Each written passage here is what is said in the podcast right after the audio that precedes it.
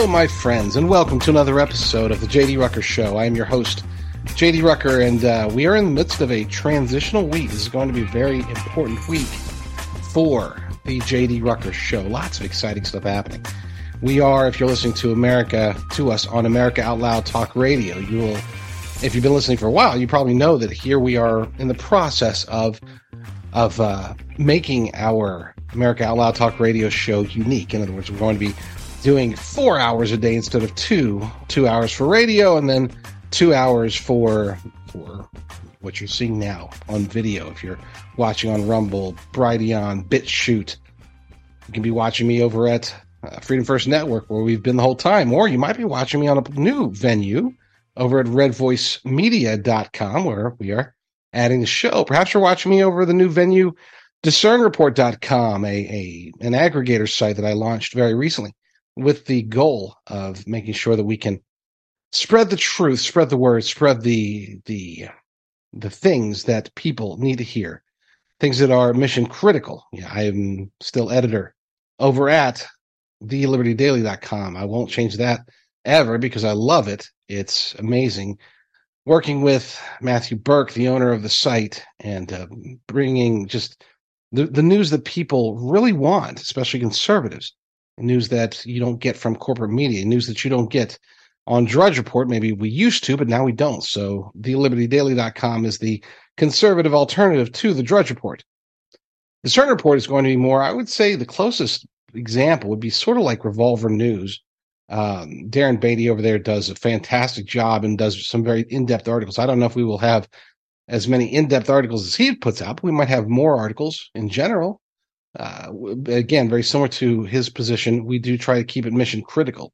You know, while I do a lot of, I don't want to call them frivolous, but not necessarily mission critical stories over at thelibertydaily.com. We publish 100 to 150 stories a day, and they always have to be of interest to patriots. But over at DiscernReport.com, we're going to focus on just the stories that are crucial. Okay, the stories that people really, really need. Just because it's interesting, like just as an example, I love publishing Babylon Bee stories over at thelibertydaily.com. And some people will say that satire is crucial, and I would agree, but we won't be publishing those over at discernreport.com. Everything really, like I said, needs to be mission critical. That's why we're only going to be posting sometimes 20, 30, 40. I mean, we'll post 100 stories there. We'll follow the news. If the news says there's 100 stories that people need to read, then we'll post 100 stories. Over at Discern Report, over at The Liberty Daily, we do that every day. So there's that. So listen to me Monday through Friday on my new radio show at America Out Loud Talk Radio at 8 p.m. Eastern. So that's 8 p.m. Eastern, America Out Loud Talk Radio, the J.D. Rucker Political Report, audio only. We'll still put it on all the various places, Apple Podcast, Rumble, all that stuff. But I won't be on video. We'll have screen capture. It's like I said, it's really for radio, and there is a different feel when you're working just voice only versus when you're looking at a camera, reading the screen. It's just different. I'm not saying one's better or worse. Just saying. I'm just saying. So there's that. As far as the video show, which as you're watching right now, if you're watching it on Rumble, Brighteon, on BitChute, that will be live Monday through Friday at 2 p.m. Eastern. Again, 2 hours, so 2 to 4 p.m. Eastern. So there's that. We'll be doing some exciting stuff. We're going to be taking calls on the new show. Well, it's not new, on the advanced show. I've been getting a whole lot of new equipment. You're no longer going to see this virtual background anymore. We're going to be putting up an actual sound stage here at Casa Rucker, so that should be nice. Hey, nothing's fancy. This isn't going to be like Glenn Beck or anything like that. We are getting some good stuff. Plus, we're getting, for the first time in a long, long time, we're finally getting a producer, somebody that can help with a lot of things. That's why I'll be able to take phone calls. That's why I'll be able to respond to live chats. That's why we'll be able to do a whole lot of things. We'll be bringing on a lot more guests. Next week we'll have, between this week and next week, we've got Laura Loomer coming on, Carrie Lake, Ed Dowd, Bryson Gray. There's more than I can even remember. There's a lot. We're going to be having a lot more guests on as well. That way you guys aren't stuck with 2 to 4 hours of me just talk, because anybody who's listened to me for a while knows that when it comes down to it, I can just talk. I'm a talker. I have opinions about the things that are happening in the world, and I have no problem with expressing those opinions. Speaking of interviews, let's go ahead and get started with a sad story. I mean, it really is. To me, it's sad because I did an interview way back in mid-2020, okay?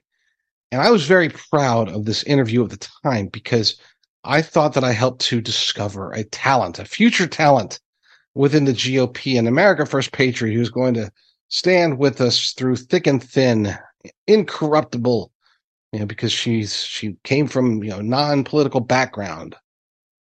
But recently I've been proven wrong. You know, when I did my interview, I was one of the first show hosts to endorse Marjorie Taylor Greene during the primaries. Everybody and their dog was backing her primary opponents. Most people hadn't heard of her. There were these rumors about QAnon and this and that. And, you know, she was just too fringe.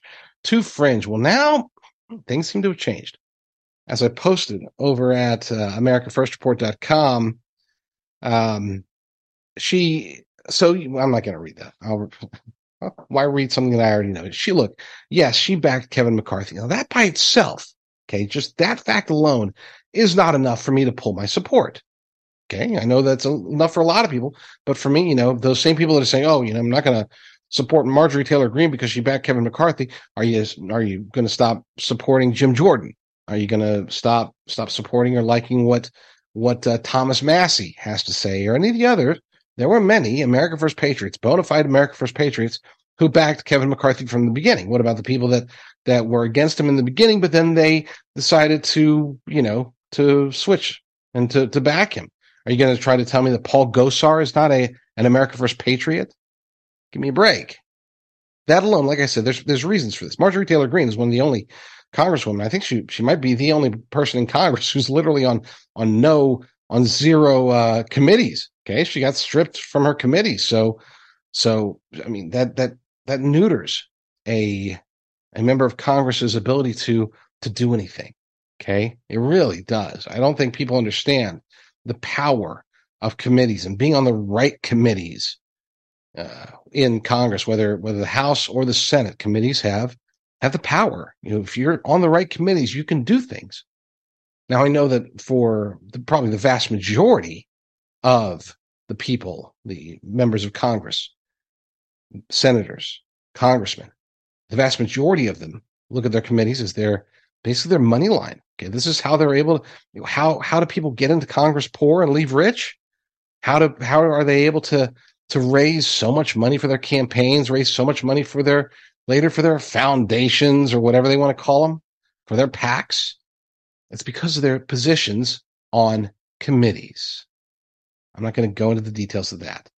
And I sure hope that this wasn't Marjorie Taylor Greene saying, hey, I want to cash in too, like Nancy Pelosi. So I need to get on a committee. So I got to back Kevin McCarthy. Again, like I said, whether she was doing it for the right reasons or not, doesn't matter. It's understandable. I'm not saying I would have done it. I'm not saying that that's a good thing, that she backed a rhino like Kevin McCarthy for the sake of herself being able to get on committees. I'm not a fan of that, but that alone, at least it's understandable. At least that I can understand.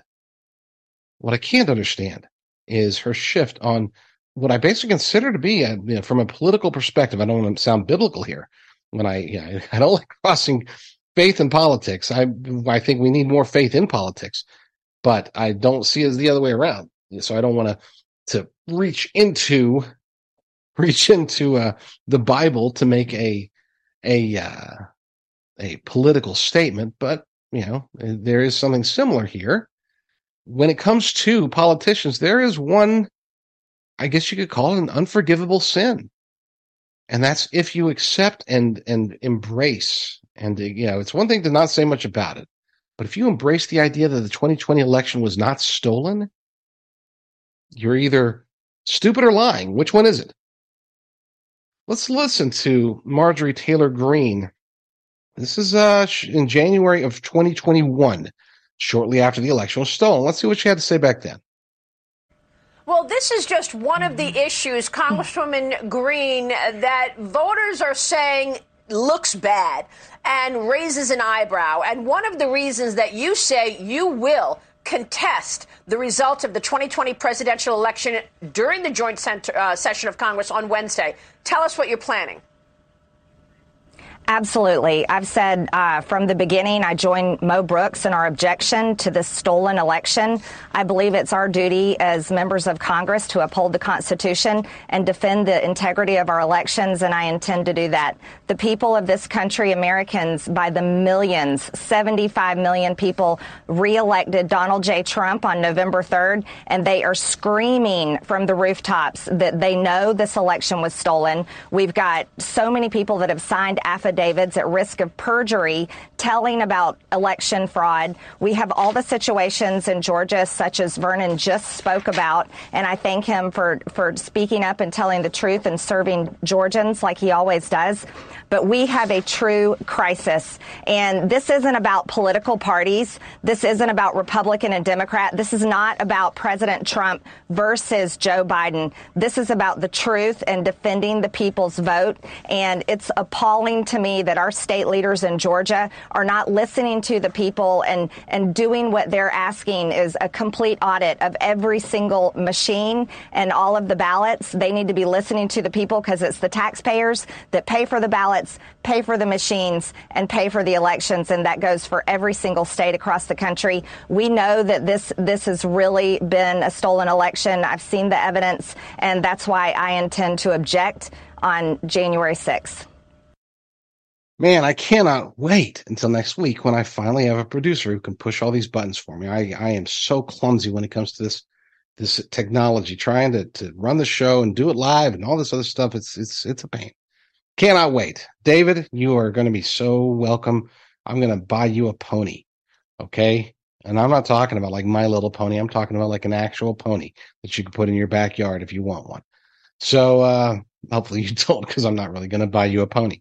So that was Marjorie Taylor Greene 2 years ago. Let's see how her tone has changed.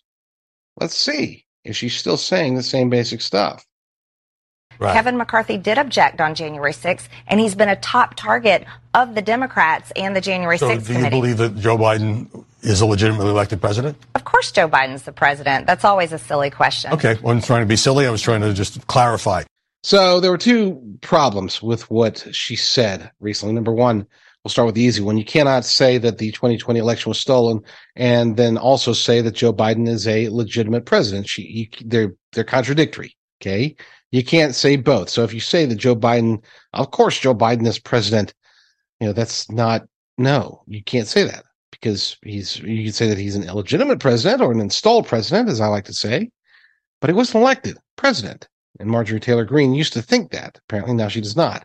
But even that's, you know what, that's what is it? It's just language or whatever. Maybe she didn't exactly mean, maybe she was just saying, oh, you know what? Of course he's president because he's obviously has the power of the office behind him. Maybe she didn't get to elaborate and say, but he shouldn't be president because he stole it. I don't know. We'll give her the benefit of the doubt on that one, even though a lot of people jumped on that. They really pounced on her for that one. The part that gets me though is for her to try to say that Kevin McCarthy was like this big election denier, that Kevin McCarthy was fighting tooth and nail to correct the 2020 election. That's not true. Okay, did he object? Sure, but he objected because that's what he thought was politically expedient for Kevin McCarthy. He had no intention of actually doing anything that could possibly correct the election at all. He did not. As a matter of fact, he even came out after January 6th. And I believe it was even during January 6th. She's the one that keeps invoking January 6th, 2021, and Kevin McCarthy this, Kevin McCarthy that. What about the time when Kevin McCarthy was essentially saying that he was going to ask and even try to force Donald Trump to step down as president of the United States? I'm not sure why. Yeah, I'm not sure what's going on here, why Donald Trump, knowing his personality, that should have been enough for him to say, oh, Kevin McCarthy's a jerk. Kevin McCarthy's out. He's out, he's a bad guy. Because that's just how Donald Trump is. If he's got somebody that says, really, Donald Trump did something really bad on January 6th, and I'll have to talk to him. I don't know if he'll listen to me. I'll have to talk to him, but I'll try to get him to step down, or and I'll tell him that we'll kick him out. Or some, I don't remember the exact words. This leak should have gotten him on Donald Trump's bad side. But within a day, Donald Trump had come out and said, oh, you know, it's no big deal. I forgive him. Yeah. It's just, and the whole backing him throughout, I could understand if he didn't weigh in. Okay.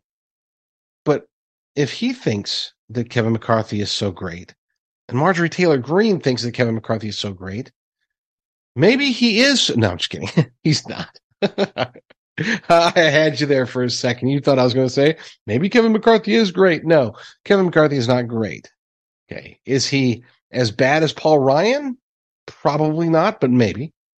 Is he worse than John Boehner? Yeah, I'd say probably. I mean, John Boehner was ineffective at best. So Kevin McCarthy might be too effective at pushing the machinations of the globalist elite cabal that is currently in control of much of Washington, D.C. as we speak. I do have that fear, that concern that he is in bed with all the wrong people, very similar to Mitch McConnell. I get a lot of flack when I try to compare the two, and people are like, oh, no, Mitch McConnell is far worse. And I think to myself, is he really? Because this is going to be the first time we really get to see Kevin McCarthy in action with actual power. He has not had actual power. The only reason we know that Mitch McConnell's bad is because there were times when he's had actual power, and he has used that power to do bad things. Will Kevin McCarthy do that now? I don't know. But the point being is this, is that for Marjorie Taylor Greene to come out and say that Kevin McCarthy is you know, oh, he was a target of January 6th committee and this, that, and the other, maybe. I mean, they were asking him questions, but it's not like they're actually trying to go after him or anything like that. He's on their side when it comes to this stuff to some extent. I mean, again, we'll just have to see. I'm not going to sit here and bash Kevin McCarthy any more than I already have, which is already a lot. But I am very disappointed, to say the least, in Marjorie Taylor Greene. You know, maybe she just come out and been kind of like Jim Jordan, kind of like Thomas Massie, not say much, but accept the awesome assignments and move along. Fine, I can accept that. Going this far, I don't like it. After the break, we're going to be talking about stories that I'm not supposed to talk about on YouTube, so stand by.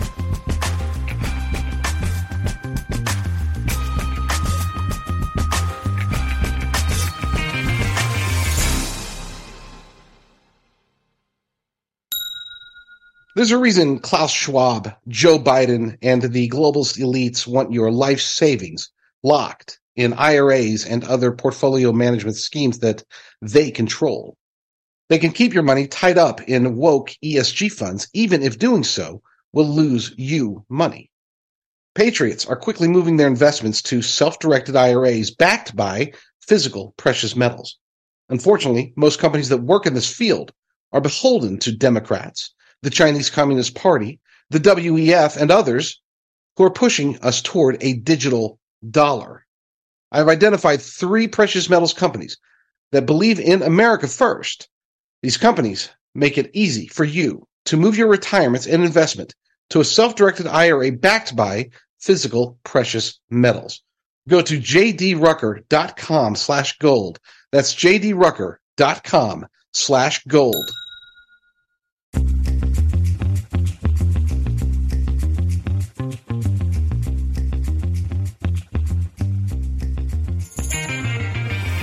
So, the way that things stand now, for the rest of this week, when I'm doing these shows, I will look into the camera, I'm looking at my stories, I'm looking at my notes, I'm looking, you know, I don't have the bandwidth to be able to look elsewhere. So, when it comes to chats, I often hop into the chat during the breaks while my wonderful sponsors are doing their thing. I hop into the chat and I see what's going on, and somebody noted, YouTube, what do you mean?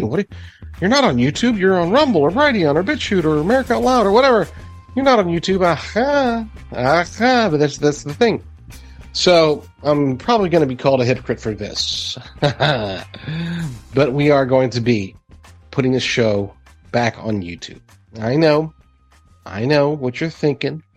I sit here and I rip on YouTube all day. I rip on Google. I rip on Facebook. I rip on Twitter less than I used to, now that Elon Musk is in charge, but I still rip on Twitter.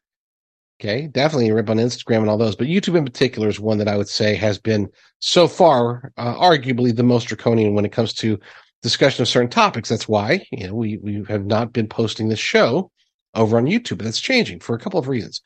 And in many ways, these are actually good reasons. Like these are positives. But the biggest reason is because, you know, these changes that have been happening at Rumble. Rumble is expanding. Rumble is getting big. Okay, let's face it. Rumble is getting bigger and bigger and bigger. But what we're finding is that as a result of them getting bigger, you know, smaller shows, mid-level shows like mine just aren't getting and very much attention. And I'm not, don't get me wrong, I'm not complaining. Okay, I want to be clear about that.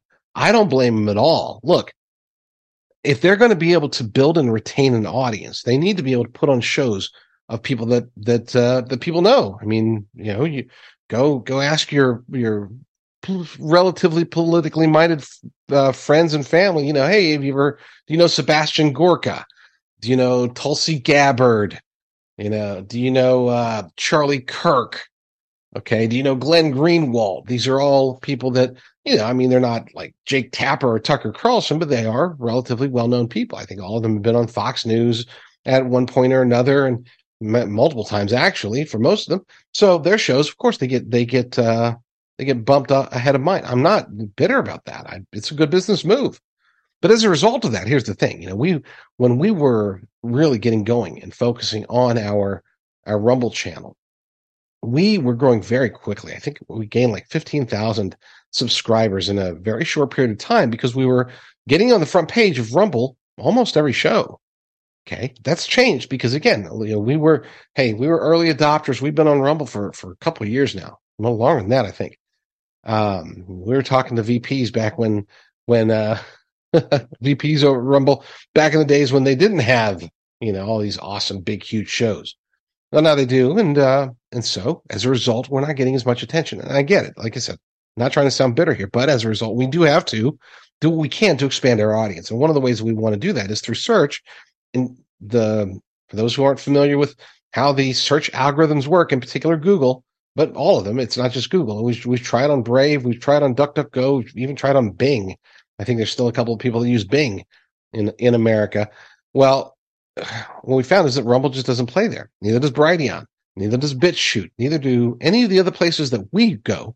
If we put the show, we can't be found. So as a result of that, we do have to start posting on YouTube. Now, the funny part is that we've actually technically been ready to post on YouTube. We've had our new YouTube channel ready to go for over 2 weeks. But clearly, I can't post a lot of the topics that I normally would post, or that I talk about during the show. A lot of times we talk about things on the show that you just can't say on YouTube.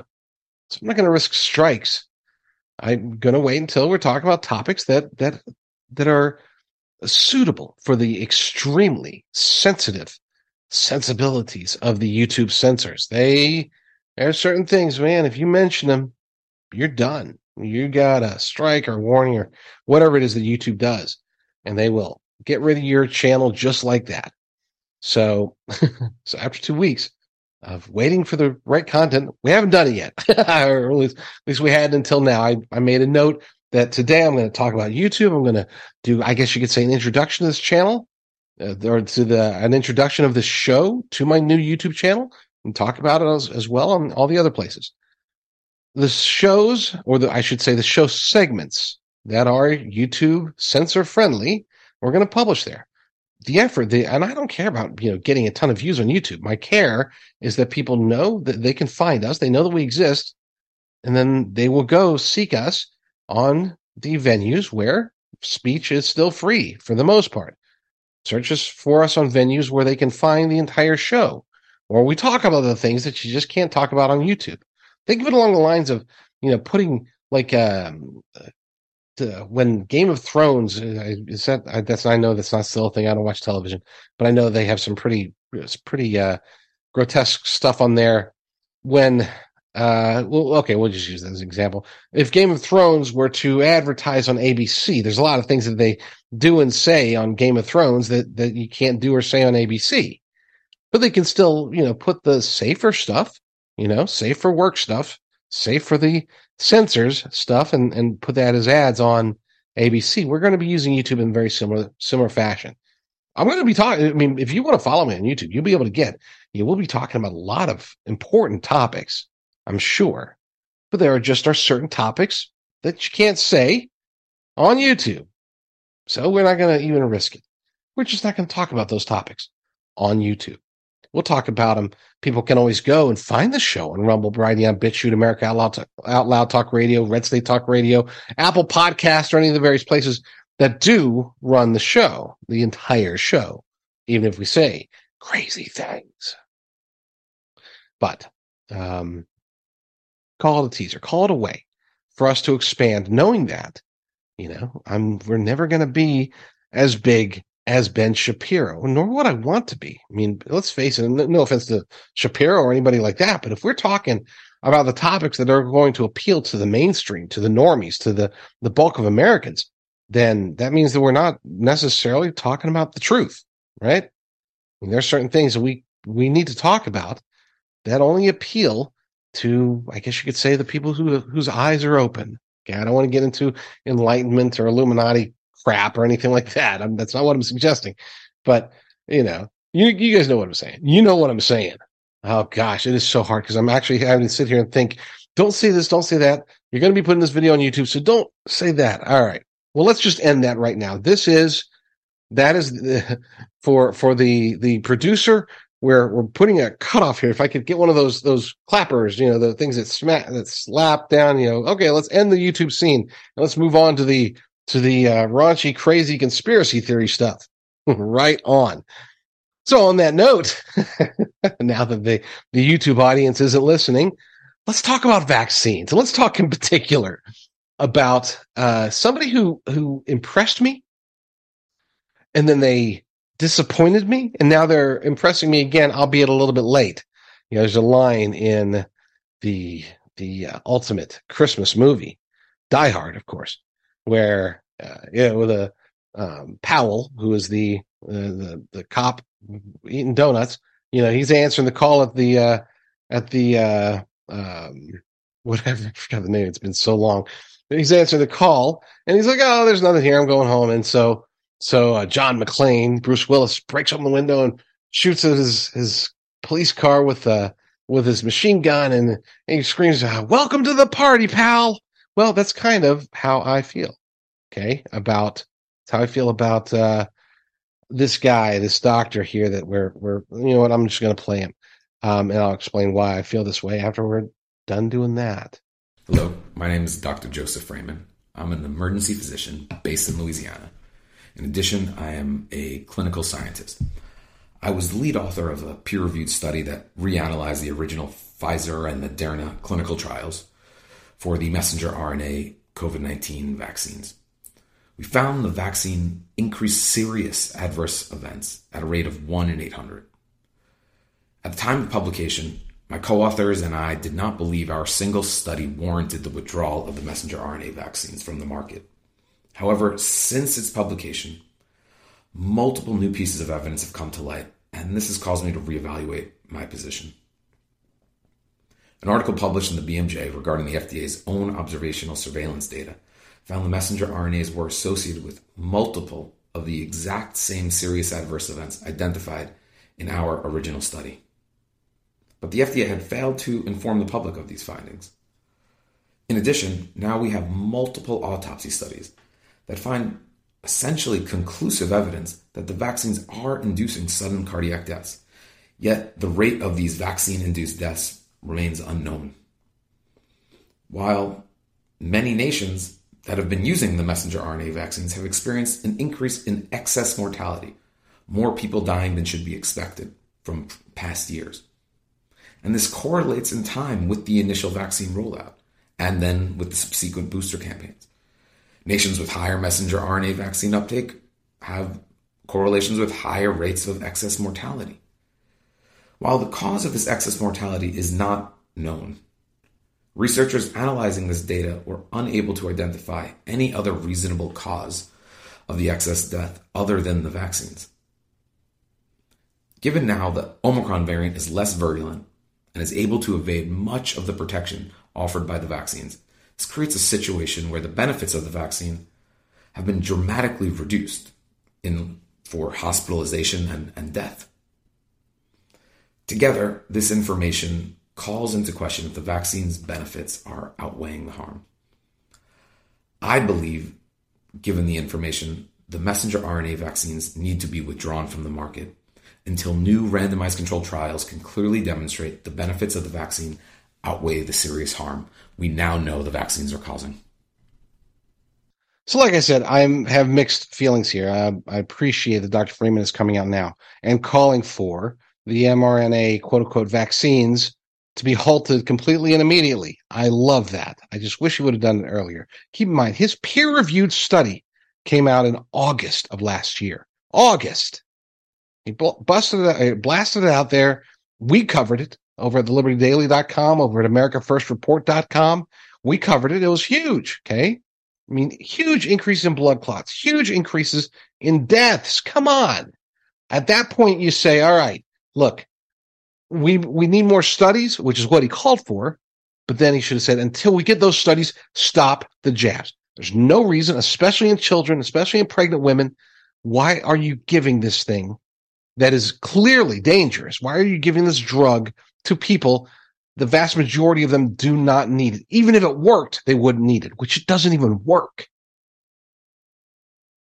So like I said, welcome to the party, pal. I'm glad that you're here now. I just wish you would have come out before. But hey, you know what? We're going to try to get him on, so I shouldn't insult him. Maybe he had his reasons. Maybe he was just overly cautious. I don't know. To me, I've been calling for the halting of the drugs since the first breakthrough case. I was saying before they were even released, I'm like, hey, this seems too fast. Everybody slow down. I was never an anti-vaxxer before, per se. But I can see the data, as anybody can. Anybody who's willing to open their eyes could see the data even early on.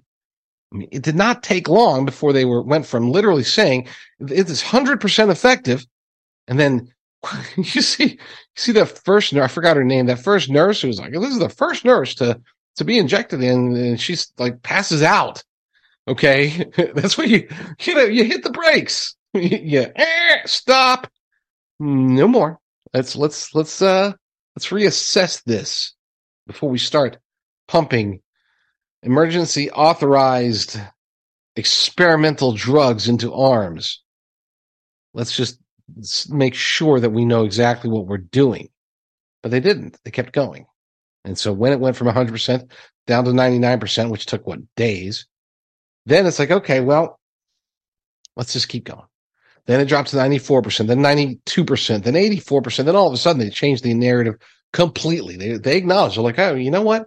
Well, these jabs, they don't actually stop you from getting COVID-19. And I know this might hurt the mandates, but they don't actually stop you from transmitting COVID-19 if you do get it. So really, there's no reason to have a mandate, no scientific reason, no logical reason, okay? The only reason to support the mandates is if you're stupid or you have an agenda. So we're going to hope that we know that we, the powers that be, we have an agenda, and we got to keep pushing that forward. So we just have to hope that the vast majority of Americans are stupid, and they were right. No offense. Look, I know a lot of you have been jabbed, and I'm not saying that you're stupid for getting jabbed, okay? I'm not. I'm saying that the people that were still pressing for the mandates, and there still are people, I say were, there still are people today who are saying, well, I believe as a Hollywood star, as a former rock and roller with tons of drugs in my system over the decades, I believe that anybody who doesn't get jabbed, they should not be able to receive medical care. They're hurting the people. They're being selfish. Why should we have to suffer through the adverse reactions alone? Why aren't they suffering with us? Now, they don't actually say that part out loud. Most of them don't, but that's kind of what they mean. Let's roll an example of the, gosh, I can't wait till we get a producer. So, Mr. Producer, roll clip 2. Or I guess this would be clip 4, but you get the idea.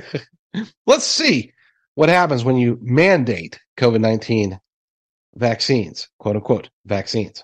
Regret that has come just a week before the third anniversary.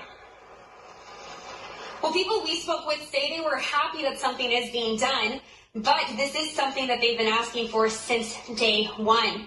So for them, this is about 1,000 days too late. Now, Nariman, looking at after the day, families are pushing the feds to. Sorry, Nariman, I'm not feeling very well right now, and I'm about to. Okay, we'll come back to you right now, and we'll make sure that, Jessica, you are doing okay. Thank you. We will. For those who were not watching the video, this Jessica Robb, I think is her name, after saying that she doesn't feel very well, you could see her face. You could see it turning pale. You could see her eyes getting big. She starts stumbling forward. She was having an episode not dissimilar from what we've seen a lot of people do, including that first nurse that got the injection, whose name, again, escapes me. We haven't seen anything from her ever since. Makes you wonder. Crazy stuff. So after the break, we will be talking about Kroger grocery store and their empty shelves. We'll probably be talking about a lot more than that, but I know that happens to be the next story, so stay tuned.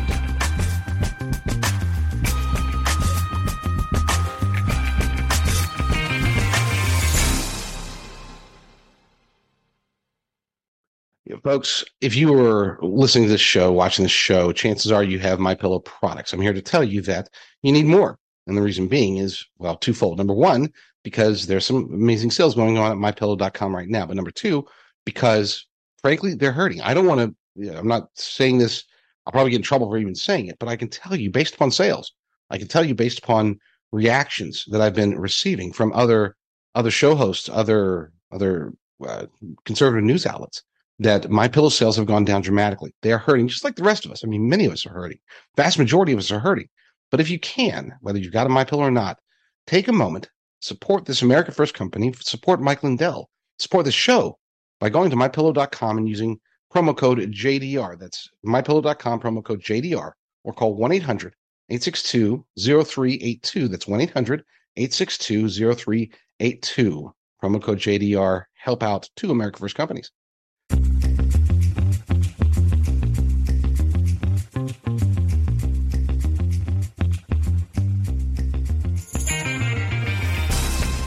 So I didn't have time at the end of the last segment to mention what it was, why that clip was so important. The clip of Jessica Robb, she was sitting there giving her report, and then live on TV, she started kind of falling forward a little bit and said she didn't feel very well and stumbling on her words. The important part there is that she was vaxxed, and perhaps most importantly, she was forced to get vaxxed. Now, I don't want to claim that she wouldn't have gotten vaxxed. I mean, let's face it, chances are, with the vast majority of people out there in the world today, if it seems as if, despite my opposition to the vax mandates, that they weren't necessarily required for a whole lot of people. There's a lot of people out there that would have gotten, I would say maybe even the majority of people would have gotten the vax, especially in media. But to be clear, Bell, the company that owns CTV Edmonton, yeah, they put out a release last year, or the year before. I think it was last year. Might have been 2021. They put out a requirement, a mandate that all their employees would be vaxxed.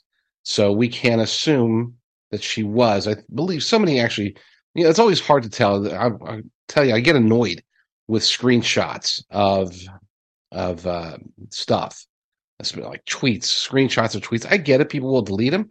And I mean, I take screenshots too, but I don't like to rely just on screenshots because they can be manipulated. So I'm not going to say this definitively, but there was one that I saw where apparently on Twitter or whatever that she had gotten 2 shots and a booster. Who knows? I don't know.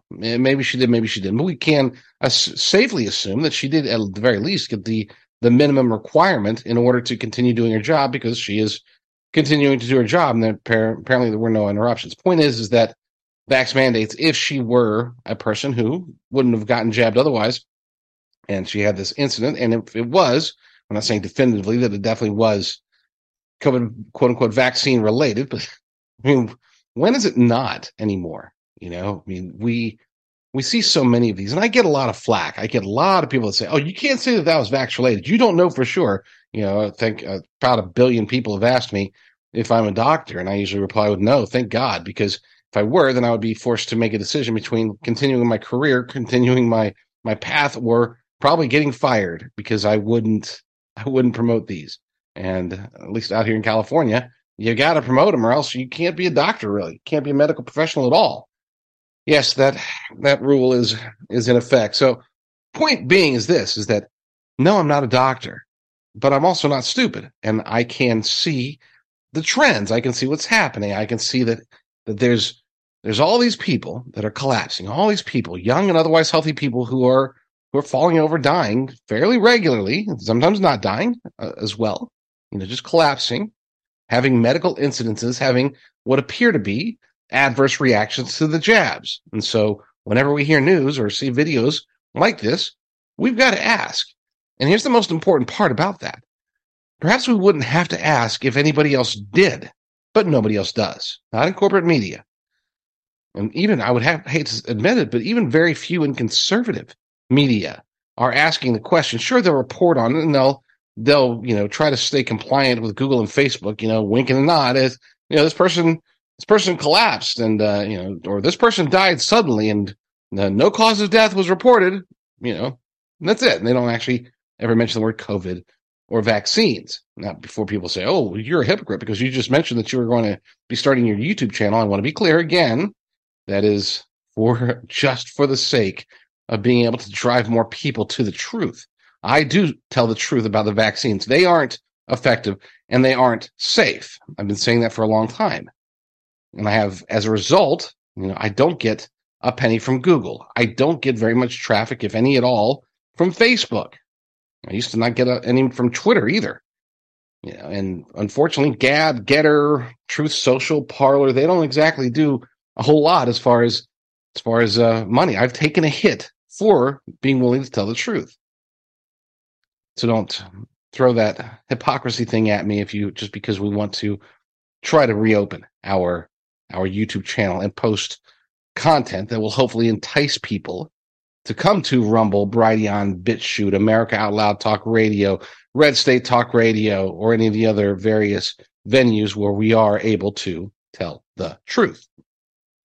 Anyway, so yeah, that was the point of that story, was that she was under a vax mandate, and now she's suffered some sort of incident. We don't know where she is now. I think the station had said that she was recovering, that she was resting and recovering. And she's okay now, so that's good. Pray for her.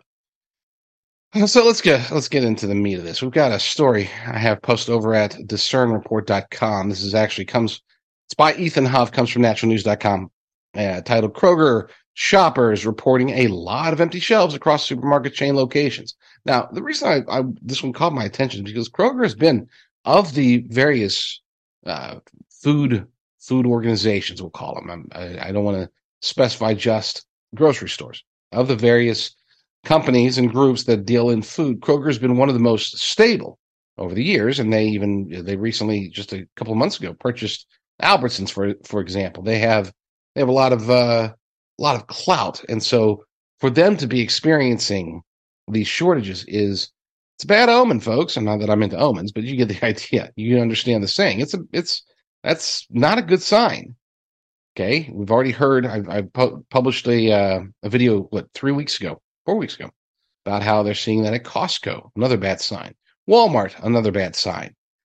Mom and pop stores, or even smaller local grocery stores, if they start to run out of food, I get it. They have a different supply chain. But when you got these super giants running out of food, that's not good. So according to the article, social media is brimming with reports of missing food items at Kroger supermarket locations across the country.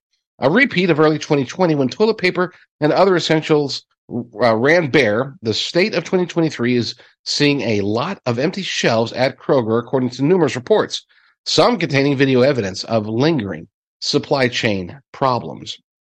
Not only are Kroger shelves missing many essentials, but prices for things that are still in stock, most notably eggs, are skyrocketing to unprecedented levels.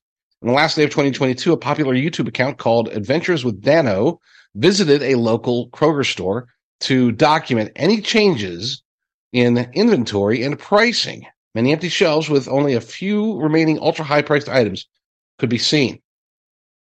And then this is the caption from that video. We are at Kroger and are noticing price increases on groceries and a lot of empty shelves.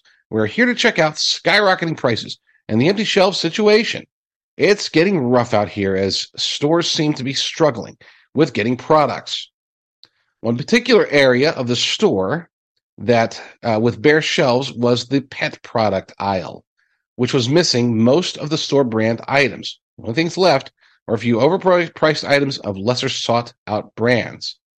And back to the show host over at, what was the name of that? Adventures with Dano. If you find cat litter, don't worry about the price. Just get some. We're seeing inconvenience stickers everywhere, and these are fresh. This must be becoming an issue again. You know, I have been, and I always have to say this, for those of you who've been watching me for a long time, I'll apologize now because I do often repeat myself. The reason being is because as we grow the show is growing very fast. You know, I was complaining early, not complaining, but noting how our growth on Rumble has been slowed the last month or so, really based upon their change in direction. And I appreciate that. I'm glad that they're growing. I'm happy for them. They're doing a fantastic job over there. But even, you know, as we grow, we're still getting a lot of new people every single day. So sometimes I will have to repeat certain aspects, certain things. One of those things that I have to repeat over and over again is that I've never been a prepper, not until, you know, about mid-2021. That's the first time where I really stopped and said, wow, Biden, the whole Biden regime is driving the economy into the ground. We're starting to see, you know, the simple things to fix, such as the supply chain issues of early and mid-2021, even late 2021. Those issues were not necessary. You get into 2022 and all of a sudden it's like, holy crap, why are we still dealing with this? This doesn't make any sense. The White House kept talking about it, about fixing it, and yet they weren't. We started seeing, of course, the bird flu and culling of entire flocks of chickens, thousands, millions of chickens, ducks, turkeys. Of course, we've heard about the cows that are entire large herds. We're talking about tens of thousands of cows dying randomly. This is why we have pushed very hard to get going, you know, becoming a late prepper, as we like to call ourselves, at least in the Rucker family. But this is something new to me. Again, we weren't into this stuff. Now we are. We have to be, because we fear. Fear is the wrong word. We know with a near certainty that a massive food crisis is just around the corner, not just here in the United States. It'll probably hit in other Western nations faster than even it hits here, but we know that it's going to hit. It's going to spread across. Okay, these types of things, they can't be isolated. You can isolate the, you know, obviously in third world countries. Okay, we've done such a horrible job of. Well, I don't want to get into that. That's a long discussion, but now we're going to see it here in the United States, in Europe, in Australia, in places where we don't expect to not have food available to us. We've got money, if we've got, you know, access, then we should be able to get food, except we're probably not going to be able to, not for very much longer. Will it happen in 2023? You know, these massive food shortages? Let's see. Let's go back to what Ethan Huff over at Natural News says. Will 2023 become the year of mass starvation? Ominous question. Let's hear his ominous response. The store's dairy case was also in shambles, with most of the egg products missing. It's exactly what we thought with all the eggs. People are starting to buy other eggs because the store brands, the cheapest ones you can get, are getting really expensive. In the inflation department, Kroger appears to be jacking up original prices on items only to mark them down from there and pretend they are on sale, even though the end sale price is still higher than the original.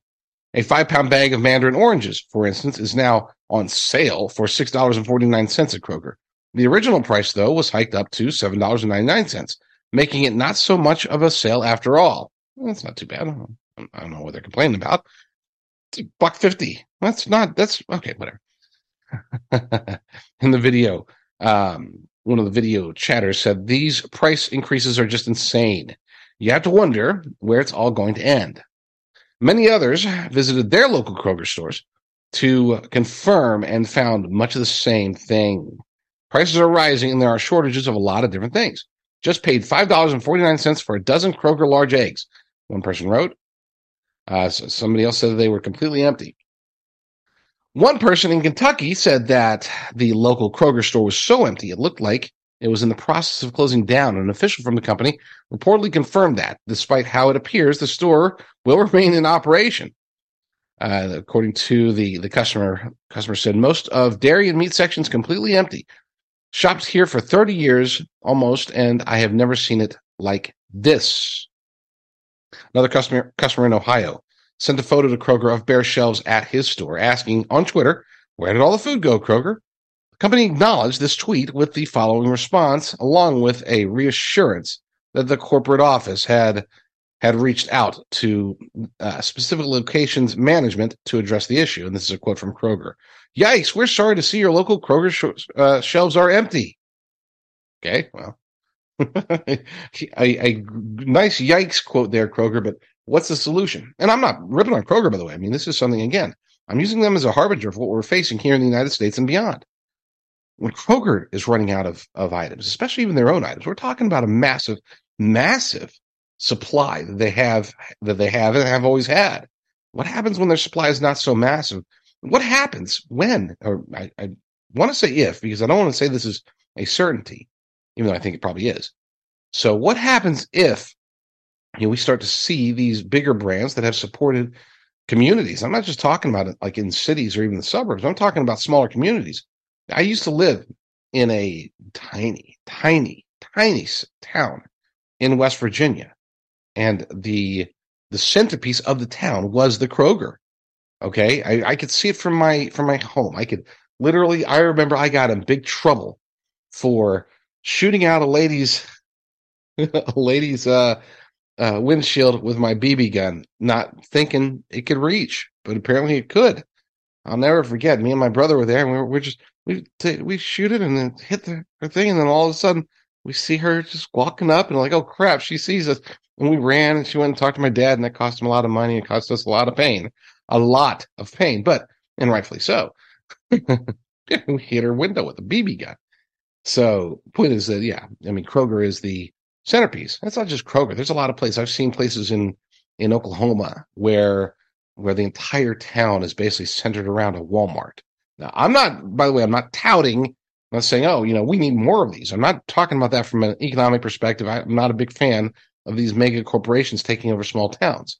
I would much rather another topic for another day. But what I'm trying to get at is now that is the case, now that we do have these small towns, these rural areas, entire small counties, well, not small, but sparsely populated counties that are super, super, super reliant on these larger chains that have basically cornered the market in that particularly sparsely populated market. What happens if they can no longer achieve their goals? What if they say, look, it just doesn't make sense for us to keep this Kroger open in Cross Lanes, West Virginia? Okay, we just need to close it down. Let's just close it down. What does the community do? Are they going to drive 15, 20, 30 miles just to get to the grocery store? I know a lot of people do that already, but a lot of people don't, and they'll be forced to. But let's say it's just in a local a city or a suburb, and you start seeing, yeah, they're open, but they're dangerous because people are hungry. Folks, food is the centerpiece through which the globalists, if they wanted to, could start riots, start complete civil unrest. We could see a breakdown of society. Hungry people get desperate, perhaps more so than anything else. You could have broke people. You could have cold people. When people start getting hungry, people start doing things that they normally would never have done before. Is that coming to the United States of America? God forbid. But it seems as if that's the trajectory. And unfortunately, it seems as if our quote-unquote leaders in Washington, D.C. aren't willing to do a thing about it. And it seems as if most, even in state and local governments, aren't even aware that it's a problem. So we'll see. After the break, I've got another backstory, and I want to play something from Infowars that really caught my attention about illegal immigration. So stay tuned.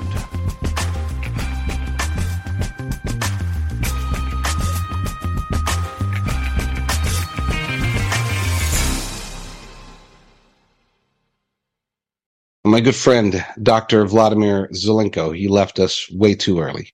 I'm so sad that he is gone, but his legacy does continue. We do still support his foundation. We still support his company that is still benefiting the masses across the world, those who have either been jabbed or maybe you've been exposed to those who may be shedding on you. That's becoming more and more likely as being the case. More times you're jabbed, the worse off you are, and the more you're likely to shed on others. Now, even if you've never been jabbed, you're not around other people very often, you should still consider getting Z-Detox or Z-Stack Life Protocol, either one. Both of them will help your immune system. It's been demonstrated by scientists, demonstrated by doctors, including Dr. Zev Zelenko. So go to zstacklife.com/freedom. That's zstacklife.com/freedom and get Z-Detox or Z-Stack Life Protocol today. Anyone who's familiar with my show or listened to my show before knows that I am a very huge proponent of preparedness. I haven't always been. I didn't become a prepper until really 2021, but since then, I've been working diligently to find companies that offer the things that we need. And if the crap hits the fan, I want to be ready for it, and I want you to be ready for it too. I've picked up some sponsors for long-term storage food, for precious metals, for solar power. I've got a candle sponsor. We've got, antibiotics for storage, just in case the pharmaceutical supply chain goes down. We got med kits, nutraceuticals, natural survival. Got guns and ammo. You can buy them by going to jdrucker.com/prepare, jdrucker.com/prepare. Bug out bags, the works. So stock up now while you still can.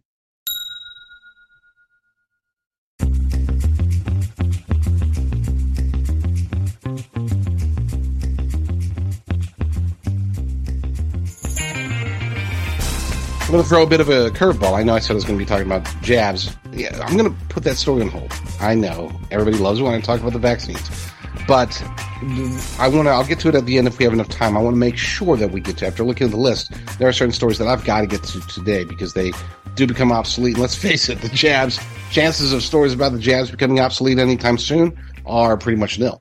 The story that I'm about to get into is important, and you'll understand why once I get into it. But I first want to play this video from Infowars that really, it should open our eyes. Okay, we look at the problems that we're facing with the open borders, the Biden's open borders, okay, the invasion that's happening with illegal aliens coming across by the thousands, tens of thousands, hundreds of thousands, and yes, even millions. If we really look at the not too long of a term. I wish I could say, if you look at it long term, except it's really doesn't take that long for the numbers of illegal aliens during this Biden-Harris regime era, the number of them to reach the millions. It's happened multiple times since he was installed as president of the United States, and it continues to happen. I don't foresee anything slowing it down. It's going to get worse, as a matter of fact, especially.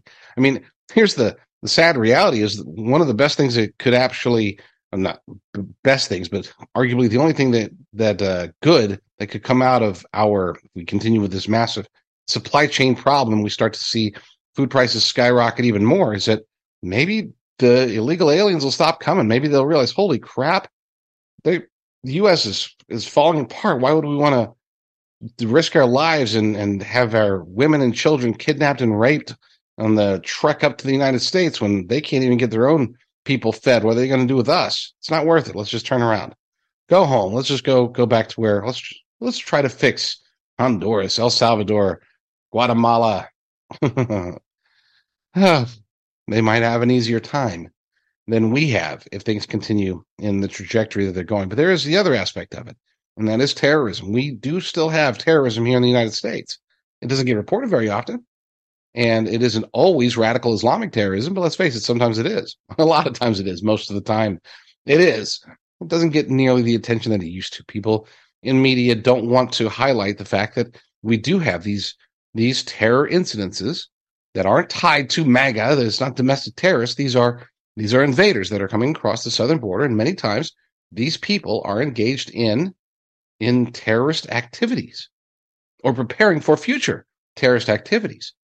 It doesn't get talked about nearly enough on anybody's show. Even some in alternative media are avoiding the fact that we have seen terrorist attack after terrorist attack against our energy infrastructure here in the United States for the last 7 or 8 months.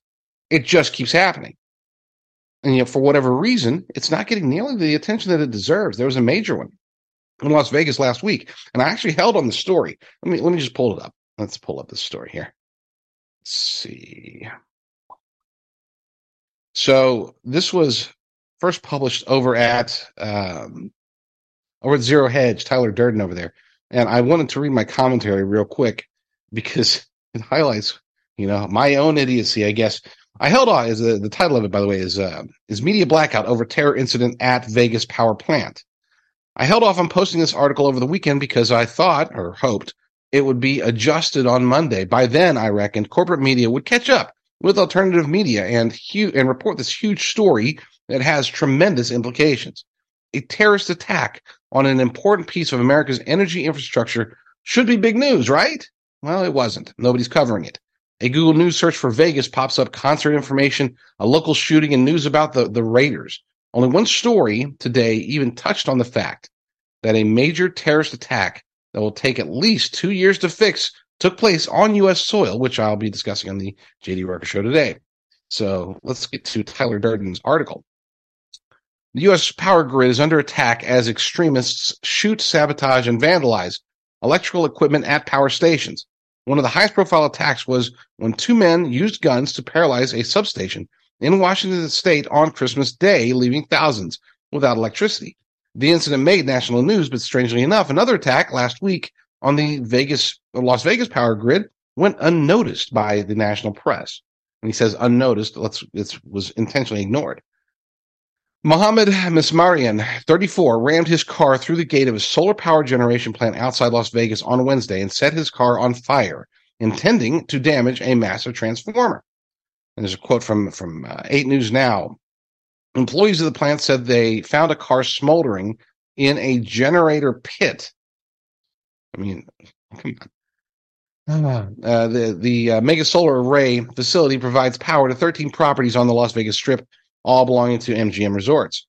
Investigators believe Mismarian, quote, siphoned gasoline from his car to put on wires at the transformer. The point here, folks, and let me go ahead and this is sad. The point here, folks, is that this was not like, some random act. This was intentional. This was planned out, and this was carried out with the intention of trying to take out this huge part of the power grid. Now, I don't know if the guy was just has a problem with MGM Resorts. We don't know yet, but hopefully we'll find out soon enough. There's a quote from the police. Mismarian clarified he burned a Toyota Camry. Mismarian said he burned the vehicle at a Tesla solar plant and did it for the future. So it's probably not about MGM Resorts. It's probably, is he an eco-terrorist? Is he a religious terrorist, a radical Islamic terrorist? We don't know, because nobody's reporting on it. Here's security footage, yada, yada, yada, major damage. Following the incident, okay, and this is a quote from the Invernergy spokesperson, the company that owns the mega solar array. Following an incident at the mega solar array facility, on-site personnel immediately notified authorities and shut down the plant's operations as a precaution in accordance with industry standard safety protocols. Mismarian was arrested at a campground on Thursday. He's being charged with committing an act of terrorism, first-degree arson, third-degree arson, yada, yada, yada. Committing an act of terrorism. He's being charged for that. You would think that this would make national news big time, but it's not. It hasn't. Nobody's talking about it. Once again, an act of terrorism that affected tens of thousands of people, and yet we hear nothing. Radio silence. You have to get your news from alternative sources and maybe a few local news channels that are willing to talk about it. That's not how things should be. That is one of the components of a risk of a collapsed society that we're facing here in the United States of America today. And it's not just about the border. It doesn't say anything about him being an illegal alien. Okay. And he probably wasn't. I mean, he had a Toyota Camry. There's a good chance that he's been here for a long time. Maybe he is just an eco-terrorist. I don't know. And that's the point. Why don't we know? Why don't we have more information about this? Why is there more discussion about Prince? Is he still a prince? I don't even know. Prince Harry's book. Okay. And going against, well, I don't know enough about the story because I just glaze over the headlines, but something about book and Andrew and Markle and whatever. I don't get into that stuff. I can't. Who has time? I'm not ripping on you if you do. Maybe that's your thing. Maybe you like following the royal family. I do not. I want to follow terrorist acts committed against the citizens, the people of the United States of America. That to me is big news, and it should be big news across the board, and yet it's not. What are they covering up? We know. We already know. Let's get to this video here from Infowars that really, I think, highlights the existential threat that we're facing right before us today. So,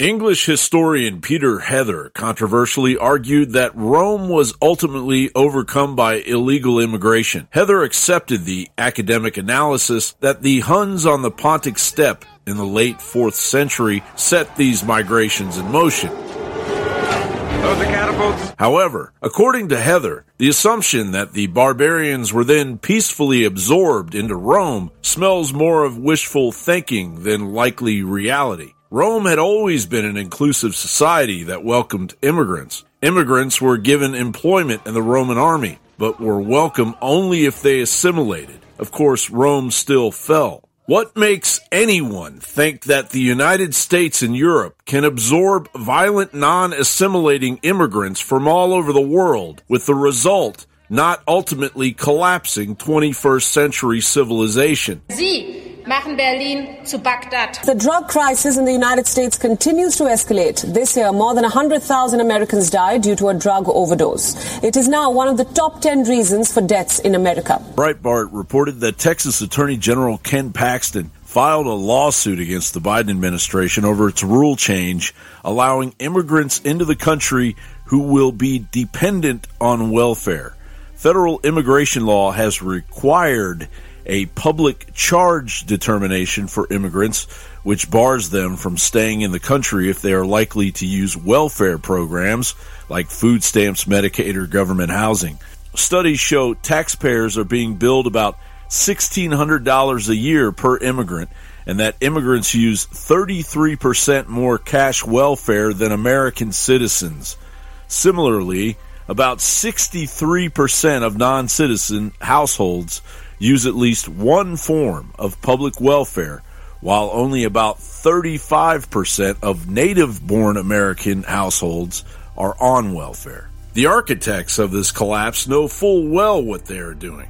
We hear frequently that people are at the center of sustainable development.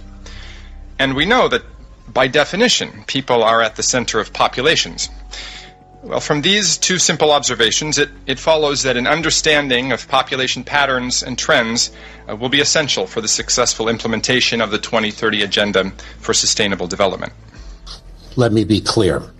Title 42 or not, the border is not open. The collapse is right in front of us. As Californians flee for Mexico under California Governor Newsom, wealthy are leaving California too. Some fear that mass departures by the state's billionaires and tech companies could reduce local and state tax revenues. Just 1% of California's top income earners are responsible for half of all income tax revenue. Those drops could have the potential to affect government services for years to come. And illegals kill Americans at a higher rate than Americans kill each other. How many American children are going to be burned alive before our elected leaders decide to take action? The Republicans don't care. They don't want to stand up to the donor class. The Democrats sure don't care. They want new voters. Big business? They want cheap labor.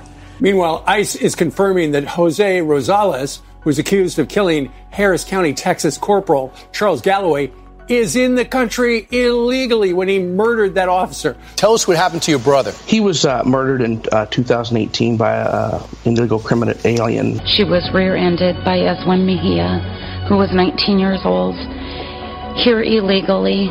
Margarito Quintero Rosales told authorities he fell asleep at the wheel and his van drifted into the oncoming lane. He was here illegally.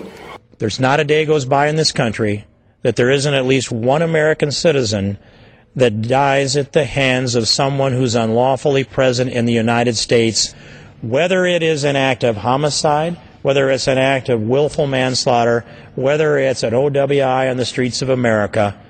Hardly anybody has gone through the last 10 years and doesn't at least see that show up in their local newspaper if it doesn't show up in their neighborhood. The cold reality ignored by the media industrial complex lingers in the shadows of a crumbling America, vomiting the United Nations replacement migration directive fueled by globalist trillionaire NGOs kept in motion by runaway government corruption and rammed down the throats of the American taxpayer in order to usher in a new world order. John Bowne reporting.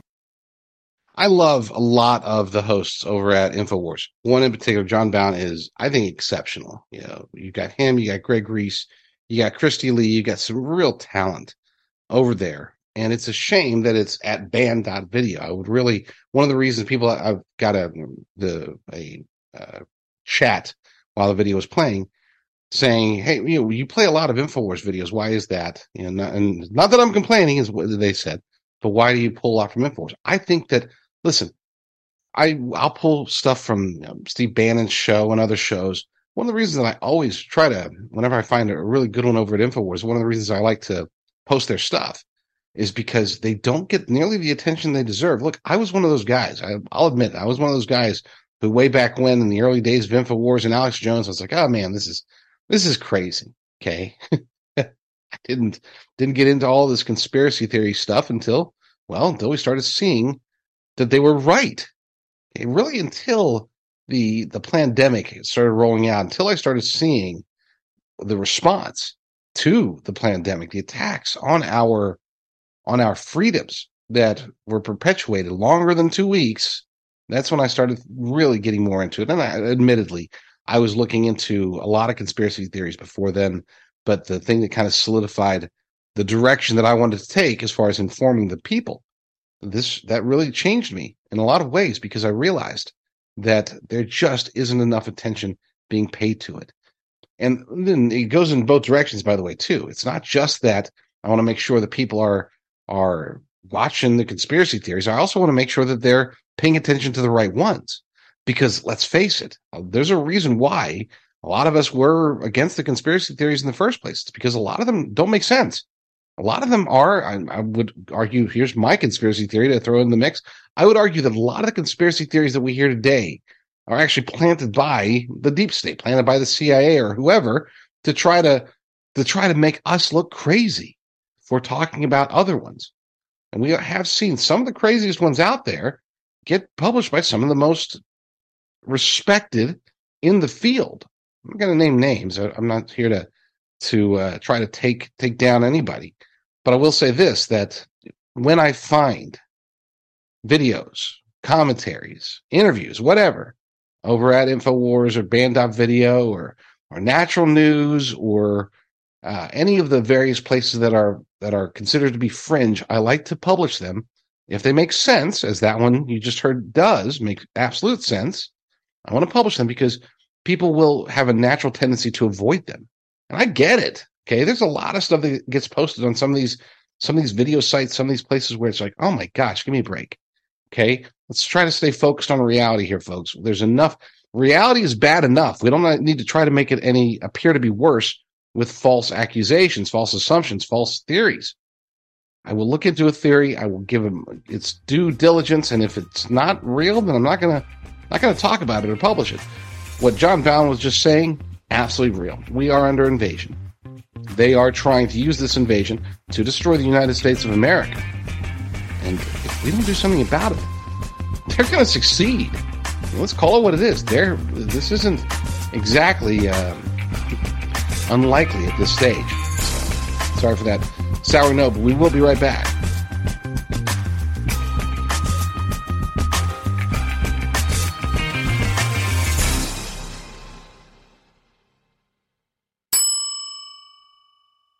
Folks, the majority of our pharmaceuticals, the ingredients in them, come from China. They are controlled by the Chinese Communist Party.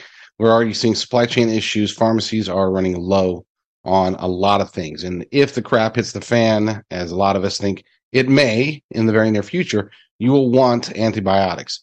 And the best way to get that is to go to jdrucker.com/meds. You'll be able to get a teleconference with an actual doctor, and then they'll send you meds. They'll send you like 5 different versions or types of antibiotics for the different ailments that could hit us. These are great for long-term storage.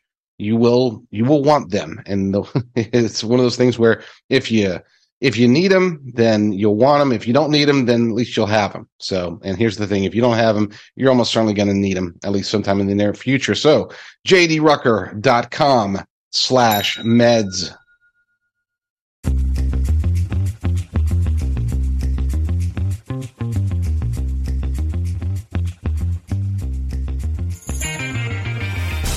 For those who've been watching the news lately, we're seeing all this crazy stuff down in Brazil, and I did want to cover that briefly, but the funny part is that the story that I had chosen to cover it, to really talk about the I don't want to call it a revolution, because we've got to see where it goes from here, but the unrest, the rebellion, the uprising that's happening in Brazil, it's very telling that, number one, it seems an awful lot like an expansion of January 6th. So that concerns me, because it makes me think, is this another example of the deep state, of the globalist elite cabal, trying to take a righteous concern, such as what the concerns that we had about the 2020 election, the concerns that they have, the Brazilians have, about the 2022 elections down there.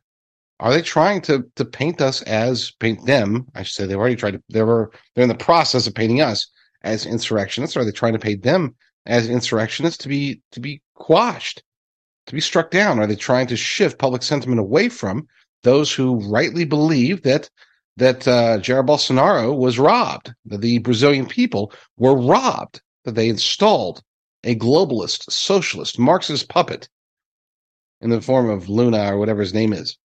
I think that they do. So it's funny, because I found this story by Mike Adams over at Natural News yesterday that I wanted to talk about, and it transitions perfectly into the next story. So we got 2 stories this segment that we got to cover. Let's go straight to Mike Adams, my good friend, Mike Adams, his post referring to his show yesterday. Brazil's uprising is just the first of many we will witness in 2023 as humanity awakens against tyranny. Gosh, I hope that's true. I really do. I hope that this isn't just a false flag attack. I hope that this isn't the globalist elite cabal taking charge, co-opting the angst, the anger that they're experiencing down in Brazil, and trying to turn it into something ugly that they can then use to end the anger, to send people into hiding, as has happened here in the United States of America. Let's face it, after January 6th, after the arrests started happening, after they started throwing patriotic Americans who weren't really doing much wrong and throwing them in the gulag for weeks, months, years. Let's hope that this is not the case, and that Mike Adams, his optimism is justified when he says that this is hopefully the first that we'll see in 2023 as humanity awakens. I hope that humanity is awakening. I do get to see that. I mean, I'm not disagreeing with him. I have seen more of an awakening. I get more contacts from people outside of the United States than I ever did. Okay, and of course, I'm getting more contacts from people inside the United States than I ever did as well.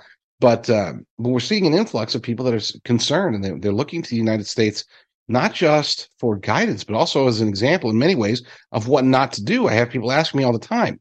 Where had one guy send me, it was actually a woman, I believe. I looked up the name just to see if it was a man or a woman. I think it was a woman who said, "What did you guys do with your balls? Why are you allowing this?" And it was in reference to the 2022 midterm elections that I believe, hopefully many of you believe, were also stolen, just as the 2020 election was stolen. So let's get to this article, though, from Mike Adams over at Natural News. titled Brazil's Uprising is Just the First of Many We Will Witness in 2023 as Humanity Awakens Against Tyranny. The mass uprising in Brazil, which increasingly looks like a carbon copy repeat of the J6, quote, insurrection playbook run by the FBI, is just one of many popular revolts we will see this year as large populations awaken to the truth about tyranny and genocide.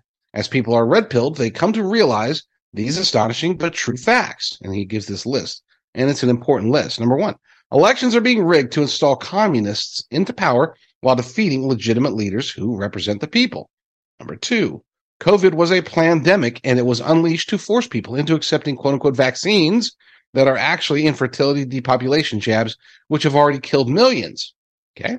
Number three, the climate change agenda was never rooted in science or reality, but was a social control agenda designed to justify destruction of humanity's energy infrastructure and plunge the world into mass starvation and economic collapse.